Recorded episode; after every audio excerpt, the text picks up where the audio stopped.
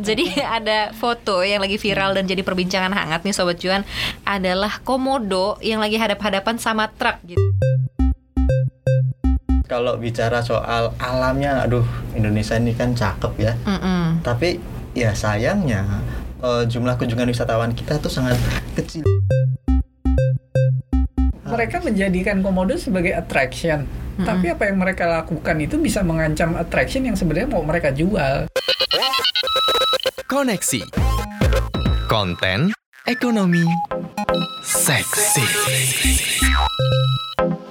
Halo Sobat Cuan. Kembali lagi di Koneksi Konten Ekonomi Seksi Bersama Alin. Sama orang-orang seksi di sini. Anda siapa? Seseksi apa Anda?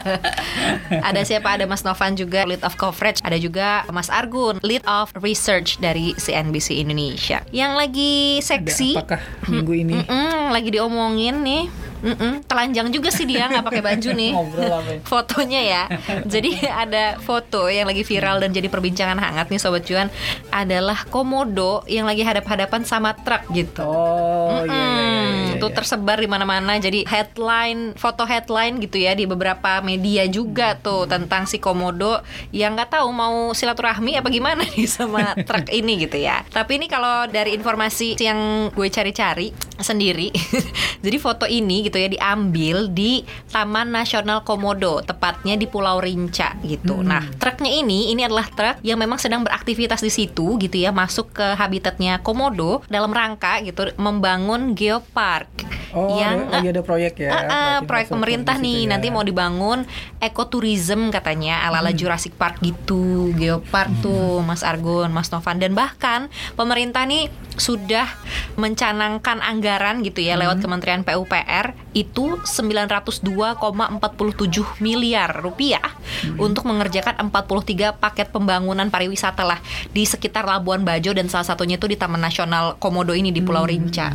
Ini terkait juga dengan program besar di pemerintah untuk bikin 10 Bali baru. 10 tuh ada banyak lah ya yang di Jakarta juga ada, tapi ada empat nih yang super prioritas katanya. Salah satunya adalah si Taman Nasional Komodo ini, Pulau Komodo, kemudian Mandalika di Lombok, NTT, kemudian Danau Toba di Sumatera Utara dan Borobudur di Jawa Tengah. Itu super prioritas dari 10 Bali baru. Nah itu tapi tempat-tempat lain nggak dihalangin hewan apa gitu? Ah, yang nggak tahu. juga ya? ini juga nggak dihalang sih. Karena kebetulan yang komodo yang ngalangin komodo mungkin kalau di Ah, ah. Sumatera Utara gitu. Yang ngalangin apa yang cuma lain ada yang ngalangin tapi bisa ditendang.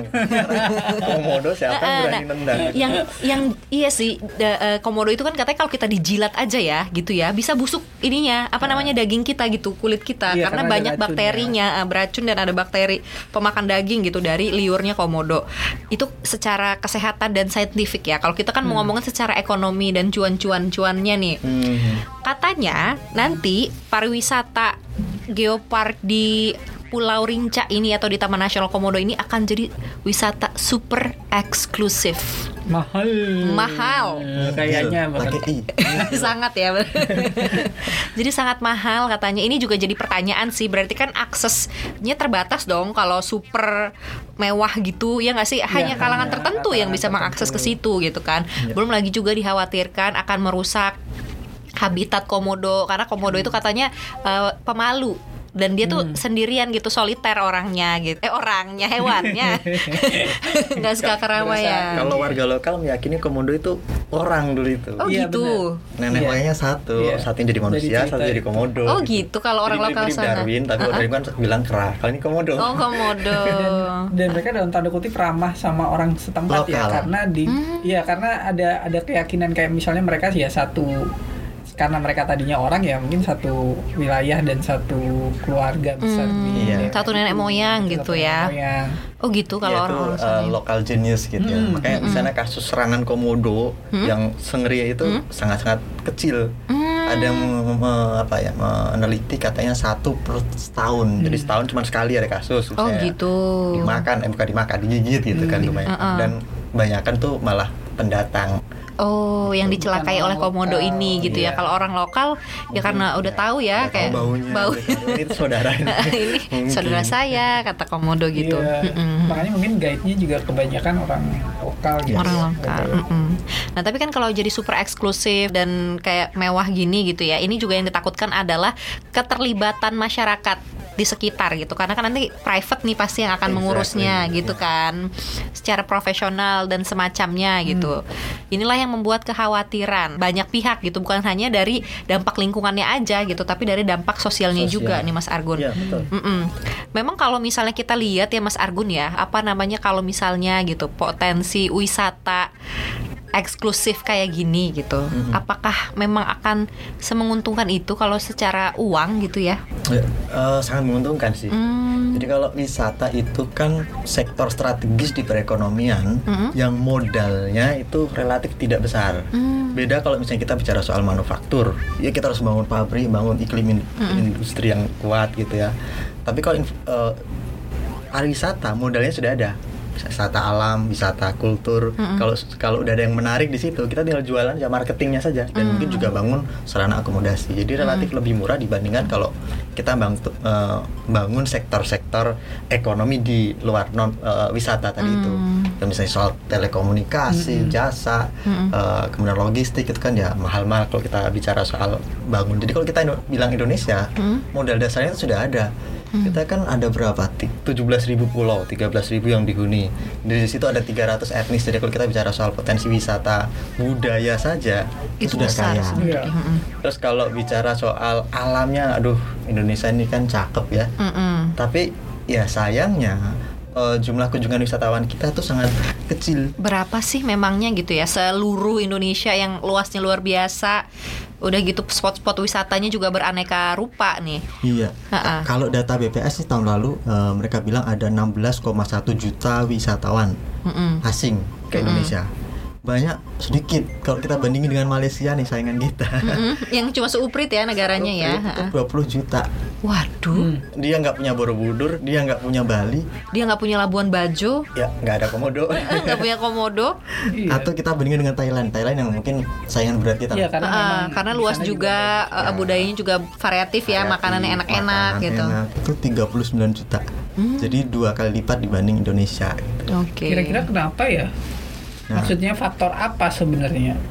Apakah memang ini ya kalau kita tuh eh, apa namanya infrastrukturnya belum bagus sehingga jangkauan ke wilayah-wilayah wisata ini susah gitu. That's Hmm. why alasannya pemerintah mungkin membangun si Pulau Komodo ini gitu ya dengan fasilitas aneka rupa gitu. Iya, kalau bicara kendala wisata benar, infrastruktur Hmm. itu saja. Sekarang kalau kita bicara eh, negara-negara dengan kunjungan wisatawan atau kontribusi pariwisata yang terbesar ke PDB mereka, Hmm. itu biasanya negara-negara kecil gitu yang eh, memang punya potensi wisata lokal dan kemudian aksesnya gampang. Mm-mm. Contohnya ya misalnya kalau kita lihat data tuh Makau, Makau itu kan kontribusi wisata dan perjalanannya itu tertinggi di dunia. Hmm. Eh, kalau bicara soal GDP itu Kontribusi ini ya apa sektor pariwisata kepada GDP negaranya gitu ya. Iya. Itu Makau berarti yang paling Makau tinggi. Mas 50 Argun. persen. Tapi Makau itu kan pulau kecil. Mm-mm. Di sana tuh pusat judi gitu Iya, kan. Jadi orang datang itu. itu memang buat spending gitu. Oke. Kalau yang kita kalau bicara pariwisata yang alam mirip mirip Indonesia gitu. Kalau kita kan judi haram di sini. ya kita bicara Maldives. Maladewa gitu. Itu kontribusinya 30% kalau eh, menurut datanya yang di statistik ini. Mm-mm. 32% tepatnya. Dan kenapa kontribusinya besar? Karena itu juga negara yang pulau, cuman ada berapa? Tiga atau empat pulau kalau nggak salah yang besar satu. Jadi orang ke pulau itu dan ya sudah tinggal muter-muter di situ Aksesnya aja. gampang. spendingnya kan. gampang. Berarti Betul. penekanan spendingnya juga mereka besar gitu ya. Kalau di. Indonesia tadi kan tadi tahun lalu tuh 19 juta wisatawan mancanegara ya itu. Ya. Nah, kontribusi PDP-nya ke kita berapa? Berapa?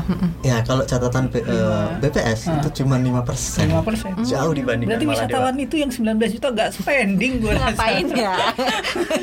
selfie selfie doang, jajannya di warung atau bawa bekal. Bisa jadi mereka spending tapi lebih eh, terserap ke sektor lain. Misalnya apa? Perjalanan. Travelingnya. Iya, eh, beli pesawatnya, tiketnya sudah mahal. Hmm. Jadi ketika dicatat di wisata itu kan maksudnya kan tourism akomodasi itu ka- kayak hotel ya kan. Nah itu yang tercatat di sektor pariwisata. Itu artinya yang terekam kecil karena mereka spendingnya kegedean di eh, akses travelingnya, tra- Iya. perjalanannya ya. Oh, perjalanan. Hmm, saya saya mau ke Labuan transportasinya Bajo, ya. ya kan Heeh. pesawatnya mahal, terus harus naik pesawat perintis zaman dulu misalnya, ya kan itu mahal sekali gitu. Hmm. Nah turis kalau udah mahal di situ, ya sisa dana buat belanja belanji dan beli souvenir kan jadi lebih Hmm, hmm, hmm. dikit. Hmm, jadinya gitu. cari hotel yang murah aja deh gitu ya. Tuh, mungkin yang terjadi seperti itu. Makanya kalau pemerintah ingin menggencarkan sektor wisata, Mm-mm. ada yang benar di sini. Ya, ini emang infrastrukturnya dibangun, pelabuhan, usahakan eh, jarak tempuh itu lebih lebih pendek. Dulu Bali kan sempat ah, sempat dibikin di apa campaign Holiday in Hell Iya. karena kena macet gitu. Pemerintah tanggap dibikin tuh tol eh, laut ya kan, Mm-mm. dan itu memperpendek jarak. Akhirnya sekarang udah nggak ada lagi problem itu. Nah di sini emang kalau kita mau wisatawan banyak berkunjung, ya kita harus menunjukkan bahwa eh, kondisi kita itu memang enak buat mereka eh, spending time. Nah kalau mereka udah enak, kita nggak perlu banyak marketing lagi. Mereka akan jadi marketer kita gitu. Mm-mm. Tenaga master, eh bagus loh kemarin kau di Bali dapat ini ini ini ini ini. Nah kemudian orang, yo saya juga akan mau ke Bali. Tapi beda misalnya mereka ada yang ke taruhlah ke mana ya, ya taruhlah ke satu tempat wisata gitu tertentu di Indonesia. Gimana wisata eh, liburan di Indonesia? Waduh, habis di jalan, capek doang. Mm-mm. Ma- Mana mungkin orang akan terinspirasi untuk datang lagi. Iya. Ya emang problemnya emang di situ. Kita harus bikin agar wisatawan ketika datang ke Indonesia tuh singkat masa ininya, masa tempuhnya, Mm-mm. sehingga masa kunjungannya itu lebih lama. Hmm. Jadi ketika jarak temunya lebih cepat, dia akan bisa spending uh, lebih lama satu minggu misalnya, Mm-mm. atau dan, dan dari situ nanti mereka akan spending lebih besar lagi. Hmm, Itu. Nah gitu. itu yang sekarang ini jadi PR dan ya semoga dibenahi. Tetapi kasus di Pulau Komodo ini agak berbeda Hmm. karena kalau kita cermati kan yang penolakannya nggak sekarang-sekarang aja. Iya dari beberapa tahun yang lalu ya Sudah semenjak lama, mm-mm. tahun 2018 tuh sudah ada penolakan dari warga lokal Ya. dan itu yang nolak itu bukan aktivis lingkungan loh. Hmm. Yang nolak itu Masyarakat ASITA. Asosiasi Masyarakat Pariwisata di sana gitu. Hmm. Karena ada pembangunan resort besar Hmm. yang mereka khawatir kalau itu dibangun maka eh, semua potensi wisata akan diserap oleh si resort ini. resort ini yang dimiliki dua perusahaan gitu dan sekarang kebetulan ya tim percepatan pariwisata di sana di Manggarai Barat itu Mm. diketuai oleh pemilik resort ini Hmm. gitu. Jadi ya memang kita bicara soal investasi besar di satu kawasan wisata. Mm-mm. Harapannya sih bagus, niatnya bagus, tetapi mungkin dalam praktek implementasinya ada kepentingan publik yang Diabaikan gitu. Bayangin kan kalau misalnya ada Jurassic Park, itu kan berarti nanti tamannya itu benar-benar yang eksklusif. Mm-mm. Orang-orang kaya, 1000 dolar kan rencananya itu target tiketnya. Mm-mm. Itu setara 14 juta. Jadi kalau mau masuk ke sana bayar 14 juta. Mm-mm. Kemudian berarti orang-orang yang seperti ini nggak mungkin kayak saya Alin Nova lah atau sobat soju kan mungkin Bisa sih nabung dulu. biasanya dapat orang-orang banyak. iya mereka akan tinggalnya kan di hotel yang mewah datangnya nggak bakal nggak bakal pakai perahu rakyat kan Mm-mm. Nah, ini Private nih jet mungkin. nggak terlalu maksudnya mungkin konsep wisatanya itu yang dimaksud adalah jadi semakin memanjakan padahal sebenarnya mungkin wisatawan sendiri yang datang juga justru pengen dekat dengan Iya. alam gitu bukan yang experience-nya Iya experience mereka dekat dengan alam segala macam just ketimbang kalau mungkin kalau orang-orang Indonesia kan sukanya di hotel yang mewah, Mm-mm. luxury segala Mm-mm. macam tuh masih masih jadi pertimbangan banget ketika lu liburan gitu kan. Masih banyak kelas-kelas yang mikir kalau gua liburan hotelnya harus yang Bagus, bagus, gitu. udah kayak seperti di mana, Instagram. istana segala macam Mm-mm. gitu kan. Nah, sementara mungkin orang-orang asing sendiri nggak terlalu mementingkan itu gitu, tapi kita kita yang berusaha menjual itu Mm-mm. itu yang sebenarnya eh, pas nggak sih gitu kan Menaw lu ditawarin wisata tapi jatuh-jatuhnya ya lu ketemu hotel lagi hotel lagi gitu Ah-ah. bukan Jadi kayak ini ya nanti kalau gue sih ngebayanginnya ya mungkin malah kan ada desainnya tuh yang kayak bulat gitu, Ya. terus komodonya tuh di tengah jadi kayak kebun binatang gak sih? Kayak Ragunan versi besar gitu aja gak sih? Iya, karena Jadinya. memang yang Jurassic Park Jurassic Park itu nggak tahu konsepnya kayak gimana. Mm-mm. Mungkin ya memang untuk untuk memberikan experience baru, tapi nggak tahu kayak gimana. Padahal sebenarnya jalan-jalan di hutan itu sebuah experience. Kemudian yang ketemu- menyenangkan, iya, yang Iya. mungkin ah, komodonya nggak perlu dikumpulin di satu tempat yang Ya. gimana gitu kan nanti kayak mereka dalam tanda kutip berburu itu juga mungkin sesuatu yang experience yang menyenangkan juga yang sebenarnya nggak perlu di setting gitu loh. Mm, mm, mm, mm. Ya kalau saya bayangannya Jurassic Park tuh malah kayak kalau nonton film di Jurassic Park itu kan kita jalan di tunnel yang kaca, Uh-uh. sementara atau naik gondola gitu naik kan gondola, Uh-uh. sementara hewannya kita ngelihat di bawah-bawah ngapain beraktivitas. Ya mungkin tujuannya biar close encounter dengan uh, hewan endemik ini jadi minim. Kalau minim nah, harapannya ya mereka terjaga habitatnya Oh. uh, atau kelangsungan hidupnya. Tapi yang di- dilupakan yaitu ada ada kawasan yang kemudian dipakai oleh ma- manusia Mm-mm. dan itu kemudian mengurangi habitat mereka. Iya betul. Hmm. Dan kalau habitat mereka berkurang, eh, luas tangkapan buruan mereka berkurang, ya populasi hewan tangkap buat mereka, makanan mereka juga berkurang, babi hutan dalam ini. Mm-mm. Nah, kalau misalnya tangkapannya itu berkurang, ya sudah, kelangsungan hidupnya juga semakin Hmm, kecil terancam. gitu. Dan ini yang jadi concern para aktivis lingkungan. Eh, jangan sampai tujuan bagus itu malah hasilnya kontraproduktif gitu. Betul. Itu.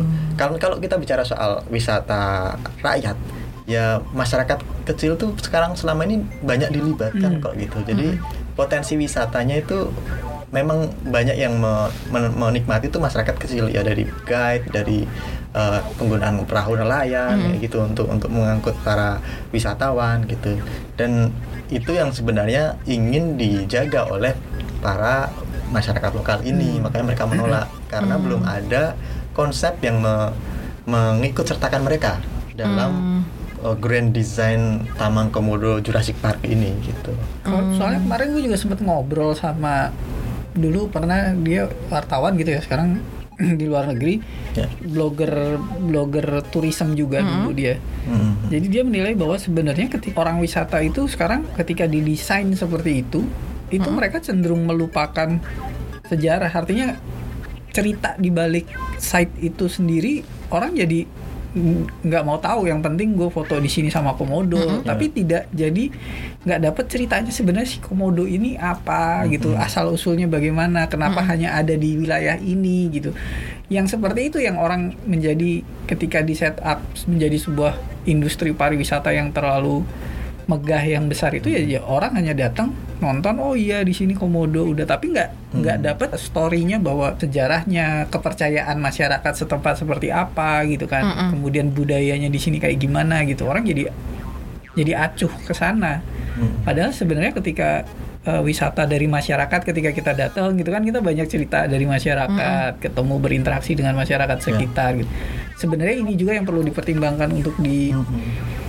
Di dilestarikan gitu juga jadi jangan sampai kita bikin resort me- megah gitu kan tapi missing poinnya gitu cuma pengen oh ini komodo udah selesai nggak dapat sesuatu yang bisa diceritain lagi gitu kan Mm-mm. Ya, jangan jangan lupa juga bahwa itu terkait dengan status wilayah loh sebagai konservasi ini kan taman nasional Hmm. itu. Mm-mm. Dan Nah. juga masuk ini ya World Heritage World Site-nya Heritage. UNESCO. Iya.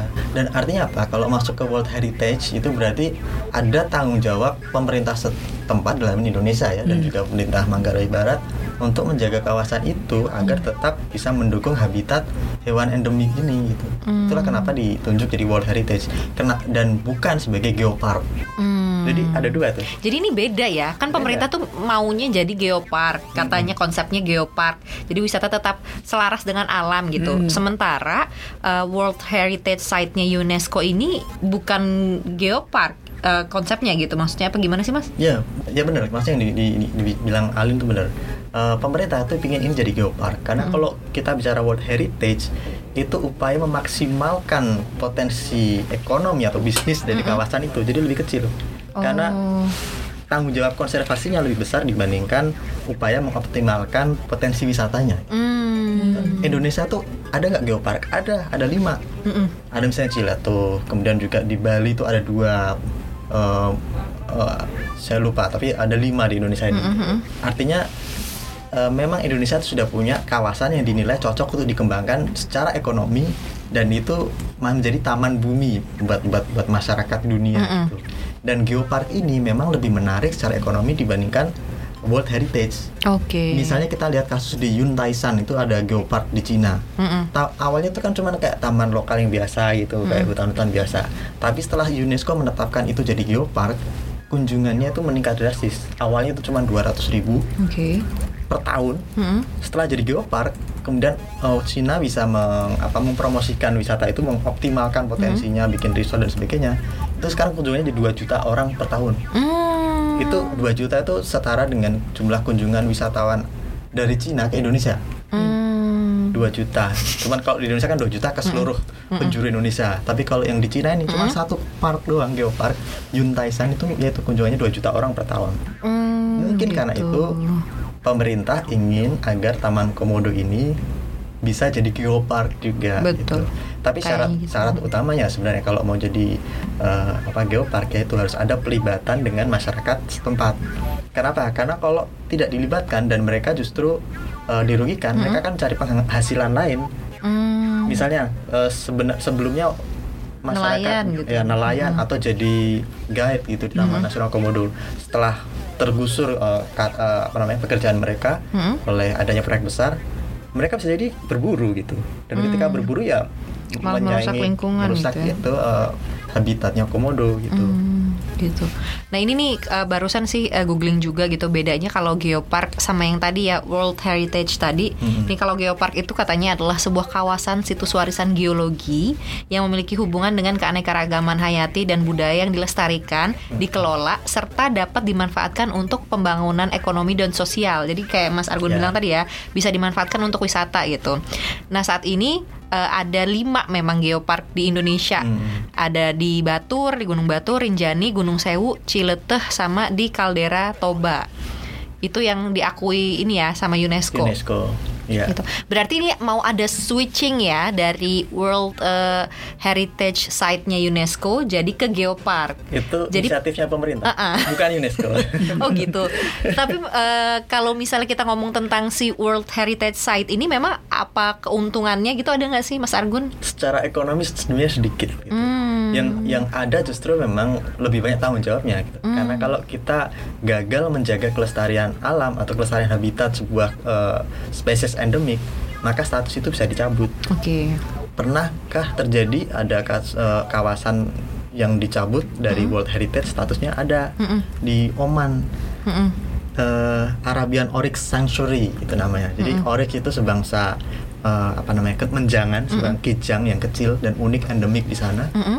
Tapi kemudian populasinya turun drastis karena aktivitas perburuan di sana tidak bisa dicegah gitu masyarakat Hmm. masyarakatnya suka berburu kemudian pemerintah gagal mencegah itu akhirnya dicabutlah eh, status itu Hmm. kalau nggak salah tahun 2007 atau 2008 itu dicabut Mm-mm. eh, statusnya jadi World Heritage dan itu ya sekarang jadi ya taman biasa aja ya gitu Oh. Nah, khawatiran saya pribadi sih di sini kalau misalnya pemerintah gagal membangun geopark dan malah kontraproduktif gitu ya dengan pengembangan eh, satwa endemik ini Komodo, Mm-mm. jangan-jangan nanti kita akan dicabut gitu dari World Heritage Mm-mm. eh, untuk Taman Nasional Komodo. geoparknya juga nggak jadi. Iya. Geopark, ya UNESCO geoparknya juga nggak jadi gitu. Mau switching apa namanya eh, status, ibaratnya nggak di accept juga untuk jadi geopark ya. Jadi apa Bali baru? Itu kan tujuannya pemerintah gitu ya sebenarnya gitu. Nah kalau memang potensi wisata kalau komodo nih kalau misalnya eh, sobat cuan lihat gitu kan, wah eh, ya ada pegunungan juga gitu di Pulau Rinca itu gitu ada eh, laut gitu kan pantai-pantai yang cantik gitu ya. Nah memangnya berapa sih potensi ekonominya gitu ya? Ini nih ada data nih eh, Mas Argun dan Mas Novan dari KLHK tentang berapa sih gitu ya penerimaan pungutan yang disetor sama Balai Nasional eh, eh, eh, Taman Ba- Balai Taman Nasional Komodo ini ke negara gitu. Kalau di tahun 2014 itu 5,4 miliar. Hmm. Kemudian meningkat cukup signifikan di tahun 2015 itu sampai 19,20 miliar. Di tahun 2016 meningkat lumayan di 22,80 miliar, 2017 29,10 miliar, di tahun 2018 sih ini data terakhirnya 33,16 miliar. 2019 2019. Jadi memang kalau dari tahun 2014 ya dari yang cuma 5,4 miliar sampai terakhir di 2018 itu 33,16 miliar tuh luar biasa ya peningkatannya gitu. Eh, itu tanpa ada wisata eksklusif ya. itu kecil loh kalau mas Nunggu. Sebenarnya kecil. Sebenarnya kecil ya. kecil karena Walaupun kar- kar- mm-mm. karena gini eh, kalau yang Mas Agung bilang Hmm, kalau misalnya wisatawan, taruhlah wisatawan dalam negeri. Kalau misalnya di breakdown, mungkin itu juga masih kebanyakan sebenarnya wisatawan dalam negeri ya, maksudnya Iya. wisman eh, domestik kan. Nah, memang biaya travel itu menjadi sangat mahal, kata Mas Argun. Kalau kita mau ke sana aja, misalnya pesawatnya dari ini ke sini, terus nyambung ke sana, Iya. segala macam, itu udah eh, makan iya. makan biaya luar biasa, khususnya untuk pasar domestik gitu kan. Buat kita kita kan juga mungkin buat orang luar mungkin hitungannya berapa dolar gitu. Tapi kalau kita kan luar biasa berapa juta gitu kan sampai ke sana. Makanya itu termasuk terbilang kecil memang aksesnya akses akses untuk gimana membuat itu semakin terbuka semakin murah untuk wartawan eh, untuk wisatawan domestik khususnya gitu kan. Itu tuh yang bisa sebenarnya bisa bisa makin menggenjot. Jadi jangan menjual wisata untuk luar negeri doang juga. Ya. tapi juga harus dipikirin juga wisatawan domestik juga. Betul. kan pengen juga ke sana. Jangan cuma kita bisanya cuma mampunya ke puncak lagi ke puncak lagi yang ada macet gitu. Macet macet Apalagi kan dengan kondisi COVID-19 kayak gini ya, pandemi gitu kan di mana border antar negara kan ada beberapa negara yang bahkan kan mem- membuat kita tuh tidak masuk ke list amannya mereka. ya kan? Gitu. Iya, Jadi iya. mungkin gitu ya eh, lebih bijak kalau misalnya potensi wisata dalam negerinya gitu. Iya. Wisman eh, eh, wisman lagi. Wisatawan dalam negerinya yang Wisatawan digenjot lokalnya, gitu. kan? Ah. Wisdom berarti wisdom. Wisdom domestik. bayangin aja misalnya ke kawasan timur gitu kan Raja Ampat. Mm-mm. berapa Oh, orang harus ngeluarin kocek untuk mau wisatawan domestik itu kan? Mereka pasti mikir-mikir juga. Tiketnya. wah tiketnya mahal sampai sana segala macam. Dan Mending mung- ke Jepang atau ke Singapura. Iya, lebih lebih murah ke Singapura daripada ke Irian Jaya. Mm-mm. Kalau bicara Ke masalah Papua mas sekarang Eh, iya. namanya. Siapa Ketahuan ya angkatan berapa. ke Papua gitu kan jadi agak lebih murah ke sana ketimbang ke ke negara sendiri gitu kan yang lintas Betul. susah kalau kayak gitu emang padahal sebenarnya lebih banyak orang orang Indonesia tuh demen travel Mm-mm. traveling kan Yes. cuma memang mereka mikir juga oh, ekonomisnya dari sisi Iya, ekonomisnya Karena kan libur juga nggak tiap hari gitu. Iya. Kita punya libur 12 hari per tahun. Mm-mm. Kita mau jalan ke apa Papua jadi ikutan kayak mau irian mau jalan ke Papua udah habis di jalan berapa tiga harian gitu kan sampai bandara harus jalan lagi ke Cuma dua Ampat eh, eh, cuma dua hari doang di situ habis itu pulang Pulang lagi. lagi ya itu Iya. problemnya Emang kalau mau kita mengoptimalkan wisata ya tadi emang harus dipercepat itu Hmm. uh, aksesnya.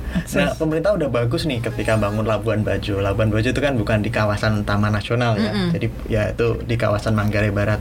Uh, ketika di situ udah ada bandara, ya harusnya misalnya ada kunjungan wisatawan meningkat, bisa nanti suatu saat akan ada penerbangan langsung dari Bali ke Labuan Bajo, atau dari Jakarta ke Labuan Bajo itu lebih murah dibandingkan kita transit dulu, Mm-mm. yang me- apa ya membutuhkan waktu lebih panjang. gitu. Mm-mm. Nah, sekarang kalau misalnya tidak dibikin was- eh, kawasan wisata premium, apakah eh, komodo akan ter, eh, terancam? Enggak juga. Mm-mm. Mm-mm. Misalnya gini, kita berkunjung ke Labuan Bajo, ya kita nginep di hotel sana, kemudian jalan-jalan ke sekitarnya dulu.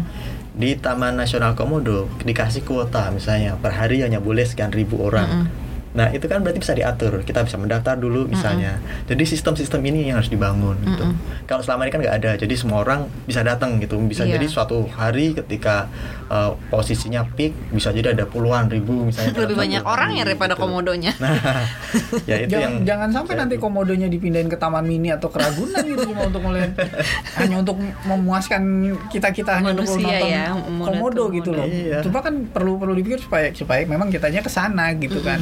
Oh. Jangan terus komodonya yang dipindahin ke Taman Mini. Karena kan Pulau Komodo ini adalah satu-satunya pulau di dunia yang ada komodonya ya. Dragon ya. Ah, ah, gitu. Komodo dragon ini apa namanya bisa dibilang hewan yang evolusinya terla- telat juga ya. Iya. Ah, ah, gitu. Ini bisa di marketing banget ini. Mm-mm. The last dragon on earth gitu kan. Waduh.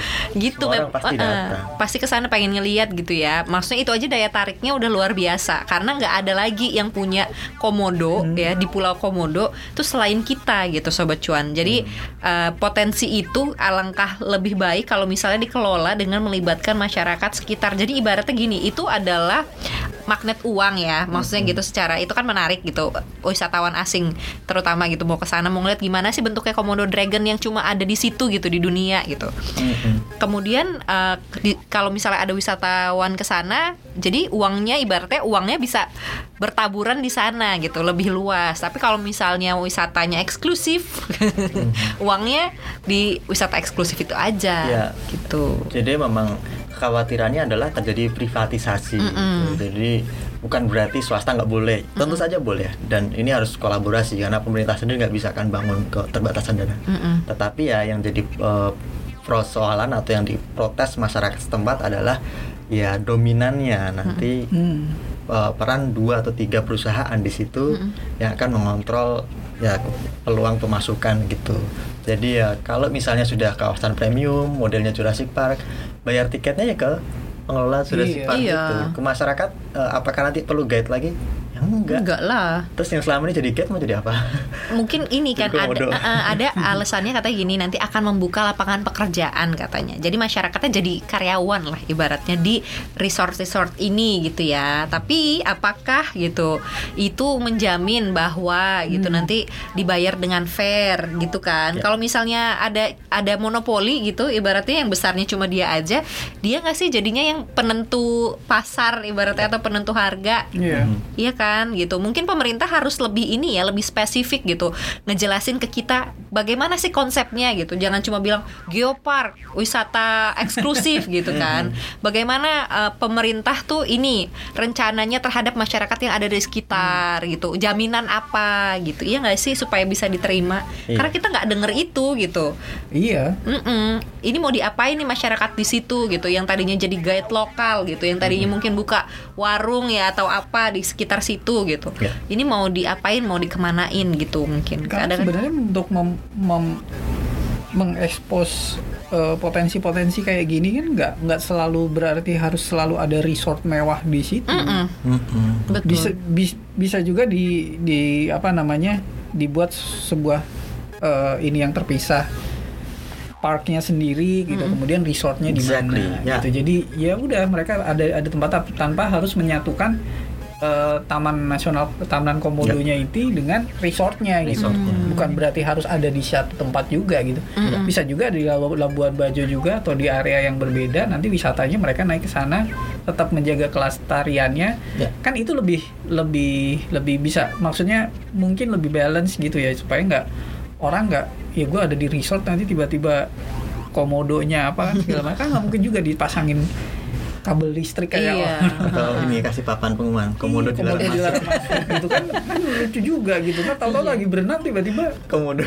ada komodo. Iya kan nggak nggak gue sih berpikir bahwa sebenarnya sih wisatawan wisatawan wisatawan wisatawan itu mungkin di treatnya memang mungkin kita bermaksud untuk menggelar karpet merah gitu ya buat wisatawan Ya. dengan Hmm. dengan bangun ini itu ini itu tapi kita juga lupa sebenarnya yang mereka butuhkan mungkin bukan itu gitu Mm-mm. Ya. bisa jadi yang mereka butuhkan bukan sebuah resort mewah Betul sekali. mereka bisa aja ternyata cuma butuh oh bahwa kalau misalnya gue ke toilet gampang ada tempat sampahnya Betul. rapi gitu kan aksesnya enak gitu jelas kalau misalnya kunjungan gimana caranya gitu kan Ya. dari sisi harga juga terbuka Mm-mm. untuk wisatawan domestik juga asik Hmm. gitu kan Mm-mm.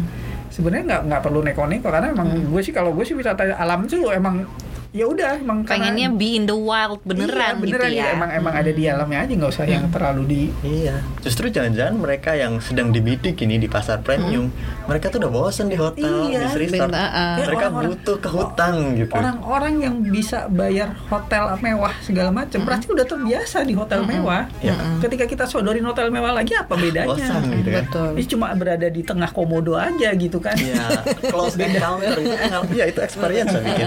Close encounter dengan Iya. komodo gitu. Itu kan jarang makanya yang selama ini sering dibanggakan oleh teman-teman yang sudah pernah mengunjungi ke sana adalah ketika mereka berfoto dengan komodo sedekat mungkin gitu. Iya. Hmm, Abis itu dijilat. Bukan bukan kan kalau komodo juga mereka tahu wilayah-wilayahnya mana yang bisa di ini kali ketika ada resort terbangun di sana bisa saja mereka menjauh. Ya, Dan dan, ya itu kekhawatirannya itu. Jadi gini, komodo ini unik. Kalau mereka itu terlalu ramai, mereka hasrat untuk berkembang biaknya jadi turun. Hmm, introvert ya. Karena apa? Indra penciumannya itu tajam, Oh. 11 kilo Alin.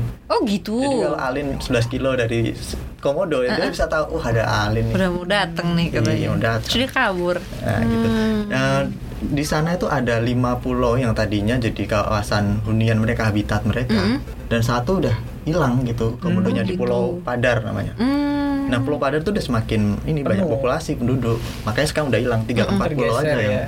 yang yang masih ada dan tuh masih eh, terjaga gitu. Hmm. Makanya kalau misalnya eh, bener kata Mas Novanti, tidak harus bikin resortnya di Taman Nasional tempat komodo itu pada Hmm, pada hmm, ini hmm, berada di situ. Misalnya taruh aja di Pulau Padar yang sudah Iya. nggak ada komodo. Kemudian kalau mau berkunjung, ya datang aja melibatkan Ditawarkan guide lagi. lokal ya Iya. kan. Itu saya pikir win-win gitu. Mm-mm. Jadi nggak perlu kemudian bangun Di situ juga. Jurassic Park di Iya. rumahnya komodo yang yang seolah-olah seolah-olah kita juga mau bikinin rumah buat komodo gitu kan maksudnya dengan gaya Padahal alam itu adalah Padahal rumahnya itu gitu rumahnya ya. seperti itu Ya, gitu. dan perlu diingat ini pulau apa ya ya? Pulau kecil gitu. Jadi kalau misalnya bikin resort di situ, hotel itu kan biasanya butuh air banyak. Mm-mm. Hmm, iya, nah, ketika air itu disedot, ya ada khawatiran dan ini menggabai dan yang sering me- menyerukan itu kalau misalnya air itu banyak disedot ya nanti takutnya baik komodo maupun makanannya Rebutan ya. rebu- ya itu tidak bisa mendapatkan air dan akhirnya mati. Hmm. ya s- jangan sampai nih kita eh, jangan sampai nanti taman komodo itu jadi kayak taman kodok. Saya tuh kalau ke taman kodok di Menteng itu mana sih kodoknya? Nggak ada, Nggak ada. cuman patung. Heeh, patung. patung kodok gitu. jangan sampai nanti taman komodo itu komodonya nggak ada cuman Iya, patung komodo. aja. Ada. karena komodonya sudah mereka menjadikan komodo sebagai attraction. Tapi apa yang mereka lakukan itu bisa mengancam attraction yang sebenarnya mau mereka jual. Mm-mm. kan gitu artinya mereka ada di situ segala macam bisa mengancam keberadaan si komodonya itu sendiri bertahan berapa lama kalau mereka udah selesai ya udah paling dibikin patung-patung aja. Patung-patung robot sosok bergerak gitu gitu-gitu. Itu yang itu yang sebenarnya mungkin eh, yang mesti ditempatkan. Mungkin orang-orang industrialisasi kan berpikirnya gitu wah seru nih kita Iya. bangun nanti resort di sini Mm-mm. di tengah ini gitu kan. Tiba-tiba nanti kita bangun komodonya nongol di depan jendela gitu sesuatu yang experience gitu. Tapi menurut gue ya itu memak terlalu memaksakan sih. Iya. dan pasarnya juga balik lagi pasarnya mungkin bukan bukan orang-orang lokal kayak kita gitu. Ya, ya. yang kalau misalnya mau ke Pulau Komodo mesti ngejual saham dulu yang lagi cuan gitu kan. Atau harus nabung berapa tahun gitu ya sobat cuan ya. Iya. karena sih semestinya gitu ya pariwisata tuh memang aksesnya gampang. Entah itu Iya, secara benar. datang ke sananya gitu ya atau secara biaya Mm-mm. gitu. Ya nggak sih? Affordable-nya gitu ya. Akses yang yang pasti sih akses kemudian ya sealami mungkin sebisa mungkin gitu ya. Saya mencoba sedekat mungkin dengan alam kondisinya Mm-mm. seperti itu di mana gitu. Makanya gue misalnya lebih enak orang mungkin ya udah meskipun glamping glamping tapi camping gitu juga tapi Ya, lebih masih di alam. masih di alam. Ya Bukan. mungkin yang lebih lebih lebih ke sana kayaknya sih. Apalagi orang-orang orang-orang asing tuh lebih mer- menghargai apa adanya ya ketimbang- eksotis itu buat Iya. mereka gitu ya Iya, kan? tinggal di gubuk gitu kayak hut gitu Mm-mm. kan yang eh, ininya gentengnya dari rumbia gitu kan atau beratap rumbia gitu-gitu dari bambu gitu-gitu itu malah eksotis gitu buat mereka daripada eh, tempat-tempat yang kayak beton gitu ya mewah dan sebagainya gitu jadi bisa kita bilang eh, kita against ya nggak against juga apa sih agak Ya, ini ekonomi potensinya besar. Tapi Besar. kalau misalnya salah kelola, salah strategi, justru justru akan membawa bencana untuk potensinya itu sendiri. Yes, betul. Artinya orang kan sekarang udah disorot media asing loh itu foto-foto itu. Mm-mm. Reuters ada, New York New York Times juga kalau nggak salah juga sempat ngangkat terus kemudian di beberapa media-media asing juga sudah menyoroti bahwa ini ada dengan foto yang itu tadi yang viral itu tadi juga udah disorotin bahwa ini begini-begini. Nah, jangan sampai itu justru jadi dengan salah strategi kita justru membuat potensi yang tadinya udah bagus tinggal dikembangin Mm-mm. malah jadi nggak dapet apa-apa gitu. Mm-mm, malah jadi ragu ya eh, apa warga dunia untuk ke situ gitu. Ya, dan memang gini, meskipun dibandingkan geopark mungkin kurang seksi secara ekonomi secara bisnis, tetapi World Heritage itu juga jadi sarana jualan wisata Brand juga. ya. Hmm. Jadi kita jualan ada taman konservasi. Mm-mm. Nah itulah yang tadi pasarnya itu orang-orang yang memang pingin ke alam. Mm-mm. Jadi kalau taman konservasi itu apa? Berarti aktivitas manusia itu tidak boleh diberlakukan secara penuh Iya betul. di zona intinya gitu. Hmm. Nah zona intinya itu zona endemiknya itu uh, hewannya itu kita nggak boleh hidup di situ. Hmm. Maksudnya punya hotel apa di situ. Kita boleh berkunjung boleh. Kayak kita misalnya ke Taman Nasional Ujung Kulon, Mm-mm. kan boleh tuh kita jalan ngeliatin di mana ada badaknya nyari. Tapi kita nggak boleh ya tinggal atau bangun rumah di situ nggak boleh. Bangun rumah, se RT pindah ke sono, kagak boleh. Iya, RT satu RT sih, itu Betul, bangun resort malahan. Cukup berapa kamar dia nggak mungkin satu kamar, dua kamar kan? Iya. Iya, jadi Iya. masih bisa dioptimalkan potensinya itu mungkin konsepnya nggak bangun hotel atau park di sana di tempat hidupnya komodo, tetapi kunjungannya aja di sana. Mungkin kita bikin trail, mungkin trail masih diperbolehkan Iya. gitu. Eh, terus mungkin eh, dibatasi misalnya ya kunjungannya per hari berapa orang kayak gitu. Saya pikir itu win-win solution dan pemerintah harusnya mempertimbangkan itu gitu. Betul. Jangan hanya mengejar eh, ya Cuan, cuan, aja. Ya emang kalau kita bicara potensi wisata, Nggak sustainable. nah, itu Bisnisnya jangan sampai, maksudnya karena dia mengancam keberadaan komodo itu Betul. sendiri. Jadi dalam jangka berapa puluh tahun justru bisa membahayakan. Mm-mm. Jangan sampai kayak 20 atau 25 tahun lagi ntar ada artikel online. Ingat resort megah ini ini sekarang jadi pulau hantu gitu atau apa gitu Jadi ya. Taman komodo ya, komodo. Taman kodok. Jangan sampai jadi begitu gitu karena memang sustainability ini yang jadi kata kunci ya iya, di era yang kayak sekarang. juga sama kan juga yang yang ke sana kan juga masih banyak tuh misalnya peneliti-peneliti kan mulai peneliti-peneliti biologi segala macam yang yang meriset komodo itu sendiri gitu kan kemudian filmmaker dokumentari gitu juga masih banyak masih banyak yang sana yang pengen menggambarkan keasliannya tuh kayak gimana gitu. Betul. Jadi pemerintah cobalah dikaji lagi gitu ya. iya Karena bahkan belum ada taman pun itu udah ada penelitian nih tadi saya sempat uh, kutip dari jurnal Ecology and Evolution gitu dari Universitas uh, Adelaide. Penelitiannya namanya Alice Jones. Dia bilang uh, di uh, Taman Nasional Komodo itu dengan laju pertumbuhan penduduk seperti sekarang dan aktivitas seperti sekarang, habitat komodo itu bisa berkurang uh, kalau skenario kita terburuk dia itu bisa berkurang sampai 87% loh tahun 2050 Dengan yang belum dibangun resort tuh ya. tanpa resort gitu. Artinya kalau ada resort ya kita khawatir akan lebih cepat dan itu khawatirnya dia lah, tahun 2050 itu komodo bisa jadi uh, Legenda. extinct, ya. Mm-mm. Nah, Hmm. apakah kita punah akan ya? Kayak burung dodo ya cuma tahu aja gitu ada burung dodo Pernah ada. gambarnya ada gitu iya tapi bentuknya kayak gimana gitu Ya. Iya. Jadi ya memang untuk komodo ini harus bener-bener hati-hati ini karena memang mereka kalau bertelur banyak. Mm-mm. Tetapi sebelum bertelur kan kawin dulu. Nah kawinnya ini yang susah. kalau keganggu dikit, Nggak aduh, mau dia, ngambek jadi dia. ilfil udah nggak jadi. gitu Ya, ya, sobat cuan nah udah ini juga berlaku nggak cuma di komodo doang ya maksudnya Mm-mm. memper- mem- memperlihatkan misalnya kan ada 10 Bali baru Mm-mm. gitu kan bagaimana pemerintah mengembangkan 10 lokasi ini juga kan paling tidak mem- me- memikirkan konsep eh, win-win itu tadi gitu. Jangan sampai justru apa yang mau dibangun justru merusak potensi yang ada ke depannya Betul. gitu kan. Justru membuat ya paling hanya bagus hanya berapa tahun di awal-awal tahun tapi begitu udah orang udah datang kemudian ngerasain Mm, nothing special dia, gitu nggak- udah nggak istimewa lagi pulau komodo itu gitu kan udah karena komodonya udah jarang udah apa jadi orang biasa aja gitu Hmm. itu yang Ya. yang perlu di ini sih yang perlu diperhatikan gitu Iya. ya jangan sampai Kalau- membangun tapi menghancurkan Nah, ujung-ujungnya kalau gitu gue sih ya. mendukung bahwa wisata one lokal ini yang perlu di Ya, pastinya betul. pasarin dulu aja deh ke ke orang-orang sendiri gitu ya orang-orang orang-orang kita gitu kan. Bahwa wisata di sini di sini di sini murah gitu kan. Untuk wisatawan domestik gitu aja udah.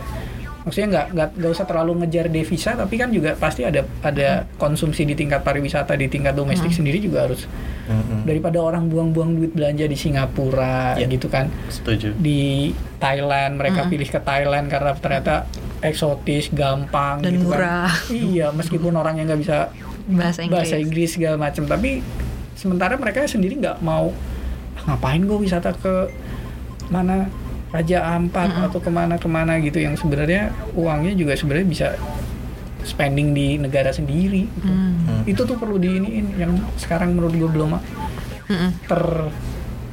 Terpasarkan dengan baik terekspos ya Betul. Ada lagi, diperhatiin. ada lagi Mas Arkun yang mungkin bisa di share? Ya itu aku, eh, saya pikir sih peng- saya setuju pengembangan Labuan Bajo dan Taman Nasional Komodo, tetapi dengan batasan tadi itu jangan sampai merusak habitat komodo, jangan merusak penghidupan masyarakat lokal. Gitu. Karena Mm-mm. kalau kita mau bikin taman eh, apa namanya mempertahankan World Heritage status ini di, di Taman Nasional Komodo, ya syaratnya itu masyarakat lokal harus dilibatkan sebenarnya. Jangan malah bikin pusat wisata yang meninggalkan masyarakat lokal yang pada akhirnya berujung memicu yaitu penghancuran habitat karena masyarakat Mhm. lokal kehilangan pendapatan dari wisata ya mereka beralih ke sektor lain. Sektor yang eksploitatif yang paling gampang. Hmm. berburu menangkap eh, apa ikan atau juga ya jadi ya, buruh dan sebagainya gitu. Nah saat ini di Labuan Bajo udah ada 80 hotel gitu. Hmm. kalau misalnya ada wisata pre- wisata premium hotelnya sudah disediakan kapalnya sudah disediakan yang pasti kapal yacht dan bukan Mhm. kapal rakyat gitu ya.